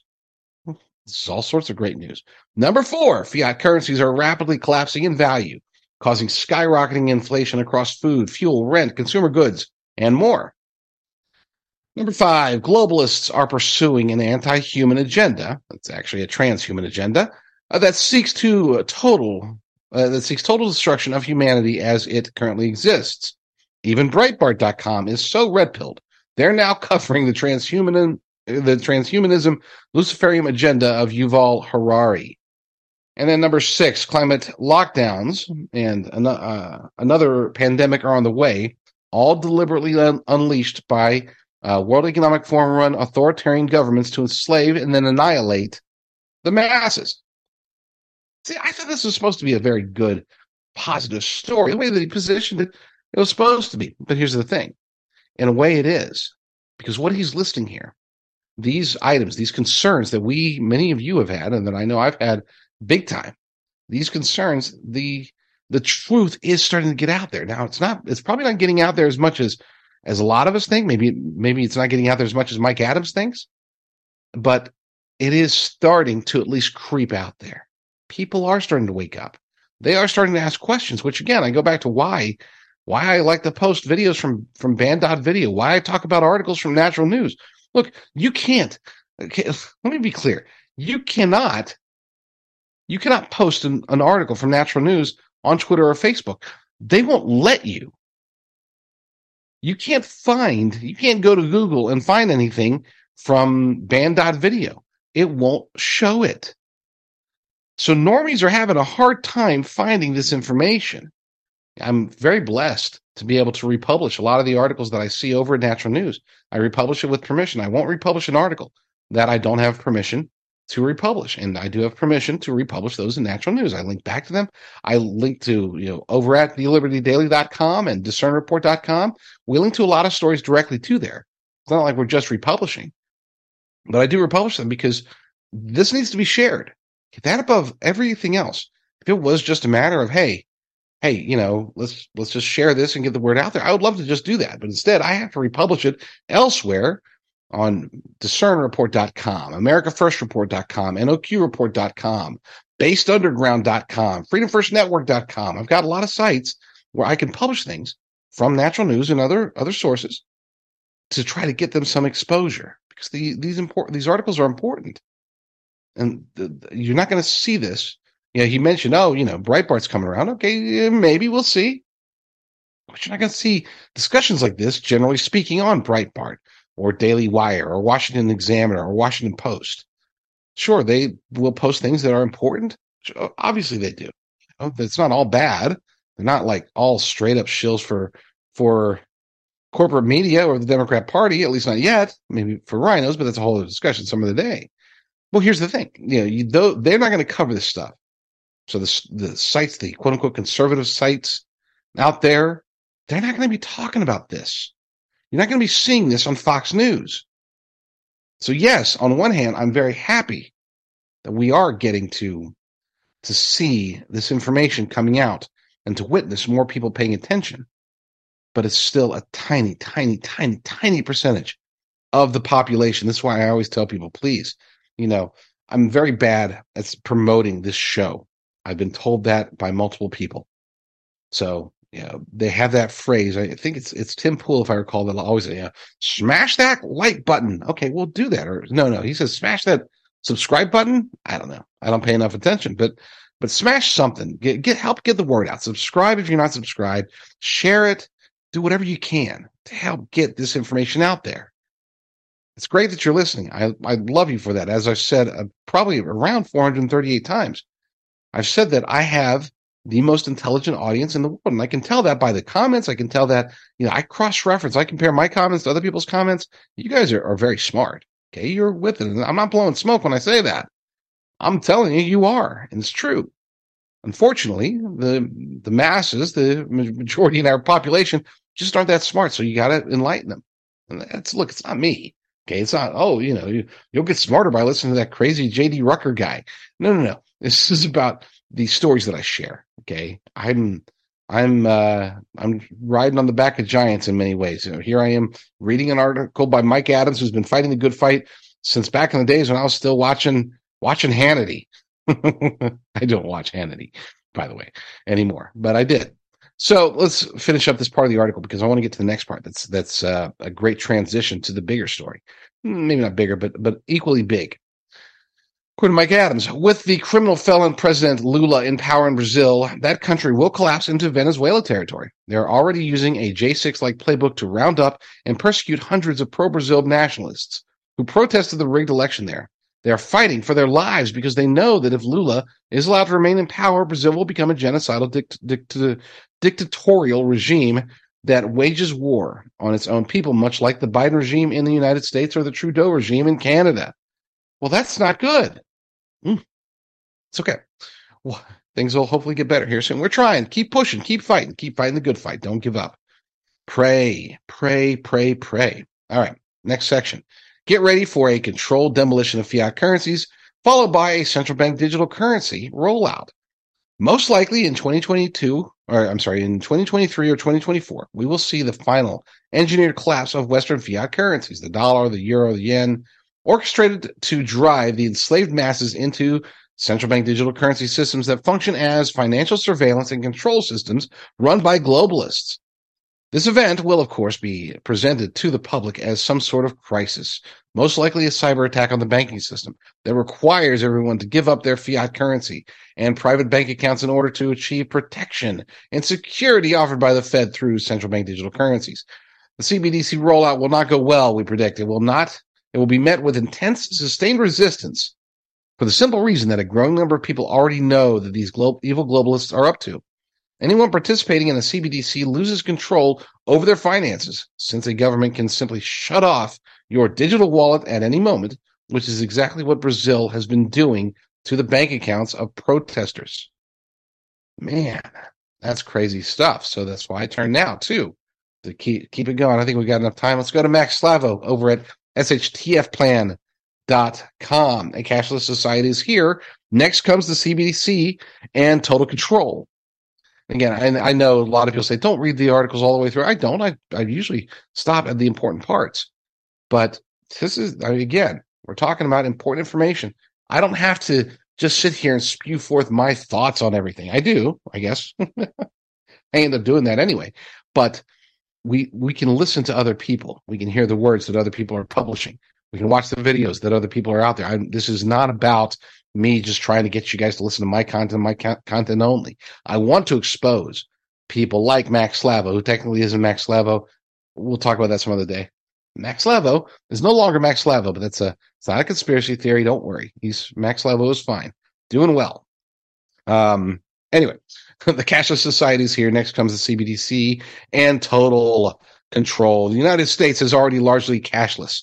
In 2022, around 2/3 of Americans didn't use any cash at all last year. Now, I find that hard to believe. Look, when I hear these statistics, I question them if they don't make sense. I'm not saying that this is a lie, but it's got to be worded wrong. Okay, there's no way in my book. Maybe I'm wrong. Tell me I'm crazy, but there's no way that 2/3 of Americans didn't use any cash at all. I mean, I know a lot of people that rarely, if ever, use cash. I'm saying very, very rare, only when they have to, but there's still circumstances where you have to, right? Am I wrong? I mean, is it possible that 2/3 of Americans never use cash ever? I don't know. Maybe it is. Maybe I'm wrong. But that one, a little bit of an alarm bell in my head. We'll see. Doesn't. And here's the thing. It doesn't matter whether it's 2/3, half, 3/4, a quarter. I don't care. A lot of people, we already know that a lot of people don't use cash. So let's just stick with that. And that number is increasing, by the way. As this becomes a reality, next comes the central bank digital currencies, and with them, totalitarian control of every single human being on this globe. Back in 2015, by contrast, fewer than 1/4 of consumers went cashless, according to Pew surveys. In a separate poll, 3/5 of consumers told Gallup they used cash only on occasions last year. Okay, that makes more sense. Twice the share of 5 years ago. The ruling class and mainstream media continue to tell the public that paper currency and coins are unsanitary, inconvenient, costly to handle, and easy to steal. Criminal enterprises thrive on the portable anonymity of $100 bills. Cashless transactions solve those problems, advocates say. They also allow Big Brother to track the American consumer's every move. And this is according to The Hill. COVID-19 hastened the cashless trend. The pandemic inspired fears, largely misguided, that the virus might spread on currency. Even today, it amazes me that after 3 years of this crap, the misinformation just about basic COVID facts, it just blows me away. Many consumers stopped carrying cash, spurring a national coin shortage. Oddly enough, this is back to Max Slavo's commentary. Oddly enough, even The Hill can't admit that COVID-19 didn't do anything. It has no power to regulate, control, or use propaganda. The ruling class is responsible for trying to panic the masses into doing exactly what they want. Disobedient slaves will not be tolerated, and those who are masters are escaping by blaming it on something that isn't a conscientious being. I think they meant conscious being, but whatever. We are all about to be barcoded and marked so the masters know exactly what his slaves are doing, when, and where.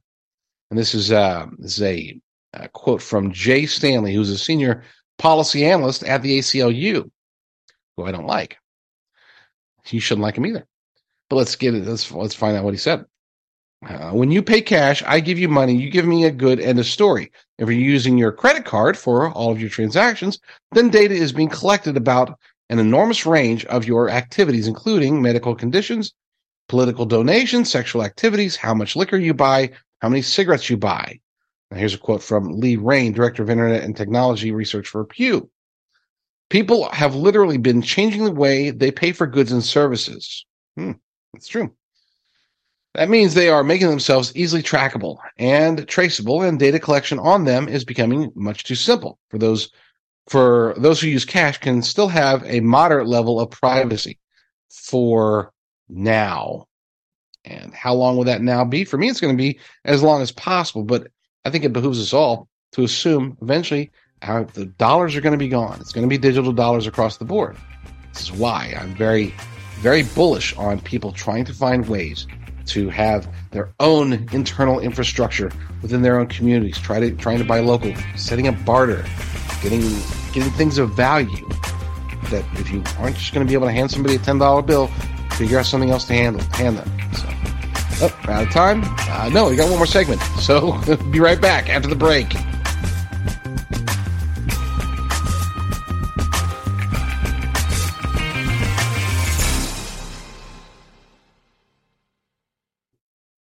So let's be honest, the vast majority of long-term storage, survival food, prepper food, it's just awful. I mean, it just tastes really, really bad. And that's why they expect us to eat during the apocalypse. Well, if the crap hits the fan, I'm going to actually be eating good food. I go to lateprepper.com, a website that I built based upon two partnerships, the two companies that produce actually really good food. No need to set up a bulk discount. Doesn't matter whether you buy 1 or 10. There's no hidden fees here. As a matter of fact, we charge the same price that the source companies charge. The difference is we actually have exclusive discounts. Use promo code PREP2023 for 10% off, or for you big spenders, use code PREP2030 for 15% off on orders of $777 or more. Go to lateprepper.com and eat well for the apocalypse.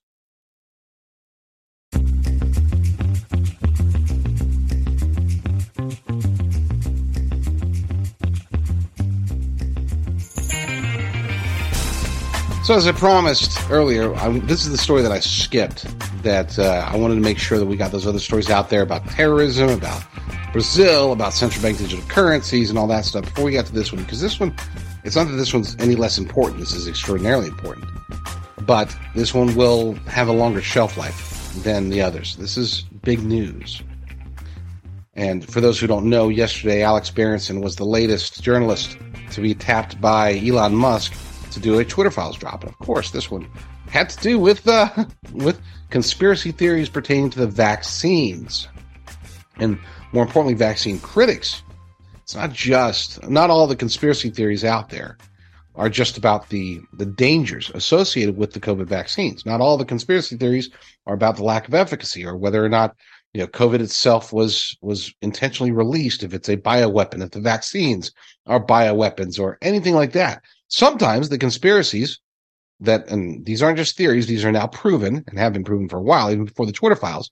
Sometimes the real conspiracy is in covering it all up. That's why, again, I can't repeat myself enough when I say, make sure that your normie friends are aware of channels like mine. Okay? Make sure that they're tuning in, going to DiscernReport.com, thelibertydaily.com. Okay, if they want to, those are the best places to start for anybody out there. Revolver.news. Okay, Revolver does great. I'm trying to reach out to get Darren Beatty on my show, but we're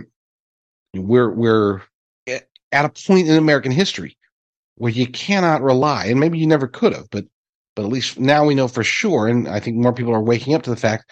You can't rely on Fox News, CNN, MSNBC, ABC, NBC, CBS, or New York Times, Washington Post. You can't even really rely on any of the quote-unquote independent journalists that aren't out there with a focus on telling the truth. There's certain ones that I love, okay? One of them is Kyle Becker. Kyle Becker is a name you may or may not heard of. He's been on my show before. I'll have him back on again very soon because the guy knows his stuff. We don't always agree on literally everything. I would say that he is, he's definitely less conspiracy minded than I am, but he also has some fantastic reporting. He has a talent for cutting through the bull. I mean, let's call it what it is. That's really, at the end of the day, what are commentators amongst journalists supposed to be able to do? We're supposed to cut through the bull. We're supposed to see a story for what it really is, to take the news and dig down to perhaps the root cause of a problem and report on that, or find solutions that are different from, oftentimes, or affirm the same when we find a solution that's good, but find those solutions and get them reported. Because, again, this is why I do commentary. I don't just do – I would love a world where I could run a straight-up news site. I would love that. That was my intention. Okay, I got into journalism early on in my life. I mean, even high school, being editor of the school newspaper, going through in college, again, writing. And then my first job out of college was at the Edmond Evening Sun, a little newspaper in Edmond, Oklahoma. Okay, and I wasn't even technically a reporter. I got a few articles before realizing very quickly that my then young and pregnant wife who we weren't going to be able to make it off of a journalist's salary. So I got into the ad business. That changed my life. Okay. I mean, let's face it, for those who didn't know back then or don't know now, it's the advertising that drives the narrative. It's not the other way around. The news doesn't drive what's happening in newspapers or what's happening at television stations or Fox News or anywhere else. That's why it's so important. We see, not important in a bad way, but we see, you know, brought to you by Pfizer. We see that all the time. Why does Pfizer bring you all this stuff? What investments are they making into, I mean, are they getting people to say, oh, well, let me go get my next drug from, make sure it's a Pfizer drug. No, they're not advertising that. They're controlling the media. That's the whole point. Because as I learned at a young age. It's the dollars, the ad dollars that control the actual narrative at these newspapers, even at a small place like the Edmond Evening Sun. That's why I made twice as much money in advertising than writing articles. Thankfully, praise God, I came to my senses back in 2017 and got out of, sold my marketing company, got out of marketing and advertising and that whole sordid game and got into the much more sordid game of journalism. So here we are today. See, you finally got my life story. People have been asking for that. Not very many, but some have asked. So I thought I might as well share. So let's get to Kyle Becker. And this is the Twitter Files' latest release. According to his article over at BeckerNews.com, some conspiracies are actually true. And it's a quote from Elon Musk. Musk reveals secret Pfizer operation to censor vaccine critics. Again, like I said, some conspiracies have nothing to do with what's actually happening. They have to do with what's being, how the people are being prevented from learning what's actually happening. According to the article, Twitter owner Elon Musk has revealed a secret Pfizer operation to censor vaccine criticism on the platform. More Twitter Files, Musk said, some conspiracies are actually true. Musk was referring to an official Twitter Files release from mRNA vaccine critic Alex Berenson, who was personally targeted by Twitter and prevailed in a lawsuit against the social media platform. My first Twitter Files report, he says, how Scott Gottlieb, a top Pfizer board member, used the same Twitter lobbyists as the White House to suppress debate on COVID vaccines, including from a fellow head of the FDA. And that was a tweet from Berenson. Thanks to Elon Musk for opening the files. Berenson referred to his popular Substack publication as a host of three public Twitter files. It detailed how the head of Pfizer and former FDA chief worked to censor mRNA vaccine critics. And there's a quote from Berenson's notes. On August 27, 2021, Dr. Scott Gottlieb, a Pfizer director with over 550,000 Twitter followers, saw a tweet he didn't like, a tweet that might hurt sales of Pfizer's mRNA vaccines. The tweet explained correctly that natural immunity after COVID infection was superior to vaccine protection. It called on the White House to follow the science and exempt people with natural immunity from upcoming vaccine mandates. Interestingly, this is a claim that I being Kyle Becker, have personally made that has drawn purported fact checks from political operators. But the claims that Gottlieb targeted was not made by a, quote, anti-vaxxer like Robert F. Kennedy Jr., Berenson writes, but from Dr. Brett Giroyer. I hate names I can't pronounce. By Dr. Brett, who is a physician who had briefly followed Gottlieb as the head of the Food and Drug Administration. Okay, they say follow the science, they say follow the trusted doctors. Well, there you go. Dr. Brett saying the natural immunity is effective, more effective than the vaccines, and those who have natural immunity should not be forced to get vaccinated. It's a common sense concept. And here you have Pfizer calling on Twitter, and I'm sure calling on Facebook and everybody else to censor this guy. This guy, you know, if Anthony Fauci thinks that he's the science, this guy's a lot closer to the science. How do we know? Because he's saying scientific things that actually make sense versus the bogus, false lies that spew out of Anthony Fauci's mouth that continue. I mean, he's supposed to be done. Why is he still even a thing? Really ticks me off. Of course, we've got Dr. Peter Hotez coming in there trying to replace him. Talk about him on another show. Well, furthermore, your tweet encouraged people who did not have natural immunity to get vaccinated. So it's not like this guy was a straight-up anti-vaxxer. This guy was saying get vaccinated if you don't have natural immunity. But if you have natural immunity, you shouldn't be forced to get vaccinated. You're already better protected than the vaccines can do, in other words. Gottlieb from Pfizer emailed a Twitter lobbyist named Todd O'Boyle, who maintains relations with the White House. The post was corrosive, Gottlieb claimed. He argued it would, quote, end up going viral and driving news coverage. Uh-oh. As reported earlier on Becker News, while Twitter was cracking down on medical experts who defied the manufactured consensus on the COVID response, it was allowing fake accounts to spread COVID misinformation to flourish. Okay, these accounts didn't exist. Hopefully, all of you have heard this by now. But if you haven't, pay attention. This is sad, funny, but sad. The San Francisco Standard uncovered how some of these viral influencers were clearly fake accounts, One such example was an account called Dr. Robert Honeyman. Not even going to comment. I'm just going to leave that there. Dr. Robert Honeyman. Honeyman used they, them pronouns and claimed to have lost a sister to COVID in November of 2022. That tweet racked up over 43,000 likes, 43,000 likes and 4,000 retweets. The profile associated with Honeyman's account was a stock photo. It's awesome. According to the Standard, the supposed husband, Patrick Honeyman, was a photo of an insurance professional who lives in Wayne, Indiana. Oh my gosh. The Standard reported that they gained influence with woke virtue signaling. And this is a quote. The two fake doctors whose accounts urged extreme caution with COVID-19 were part of a network of at least four fake accounts that touted their lies to the LGBTQIA plus community, vocally advocated for mask wearing and social distancing, and dished out criticism to those they felt were not taking the pandemic seriously. Dr. Gerald Fisher, another one of the fake accounts, quote, displayed rainbow, trans, and Ukrainian flags next to his name and described himself as, quote, an ally for all in the hashtag LGBTQ, whatever. You know what I'm saying. You know the thing, the LGBTQIA plus community. Hashtag wear a mask. Dr. Steve Stayville, a fourth account, claimed affiliation with the University of Antwerp and described himself as an LGBTQ plus ally and a proud mask wearer.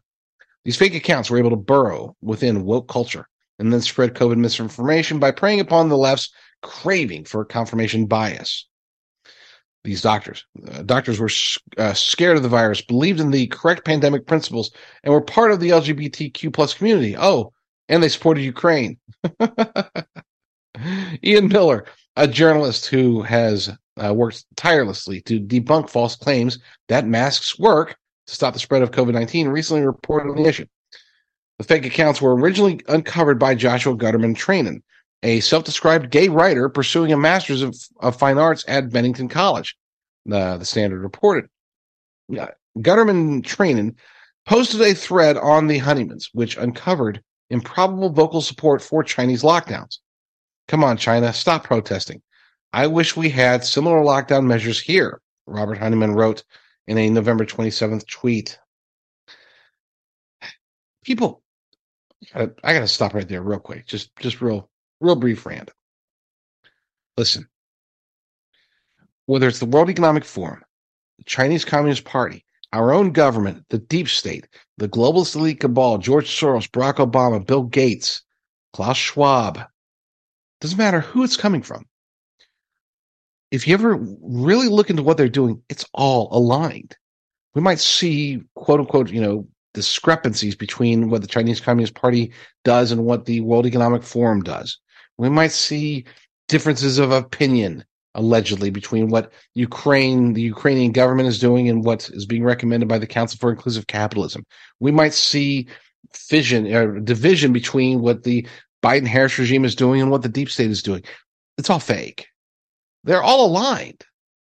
And in many ways, they're very, very much coordinated. So when you see people pushing for masks and also simultaneously saying, hey, China, you guys are doing the wrong thing with all these protests, the people of China, I really wish we were out here in the United States having the same type of restrictions that you guys have. You should be lucky. What does that tell you? It should tell you that, of course, the cabal is much, much bigger and more united and more coordinated than even I or other conspiracy theorists have acknowledged. Let's get back to the article. While Twitter allowed such fake accounts to flourish on the platform, it was actively censoring and suppressing COVID experts that defy the manufactured consensus out of Washington.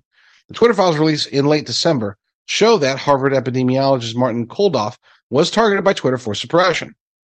We knew about that. When asked if younger people who had already been exposed to the SARS-CoV-2 virus needed to be vaccinated, Dr. Kulldorff replied, no. Thinking that everyone must be vaccinated is as scientifically flawed as thinking that nobody should. COVID vaccines are important for older, high-risk people and their caretakers. Those with prior natural infections do not need it, nor children. As journalist David Zweig of The Atlantic and other publications noted, this drew the attention of Twitter moderators.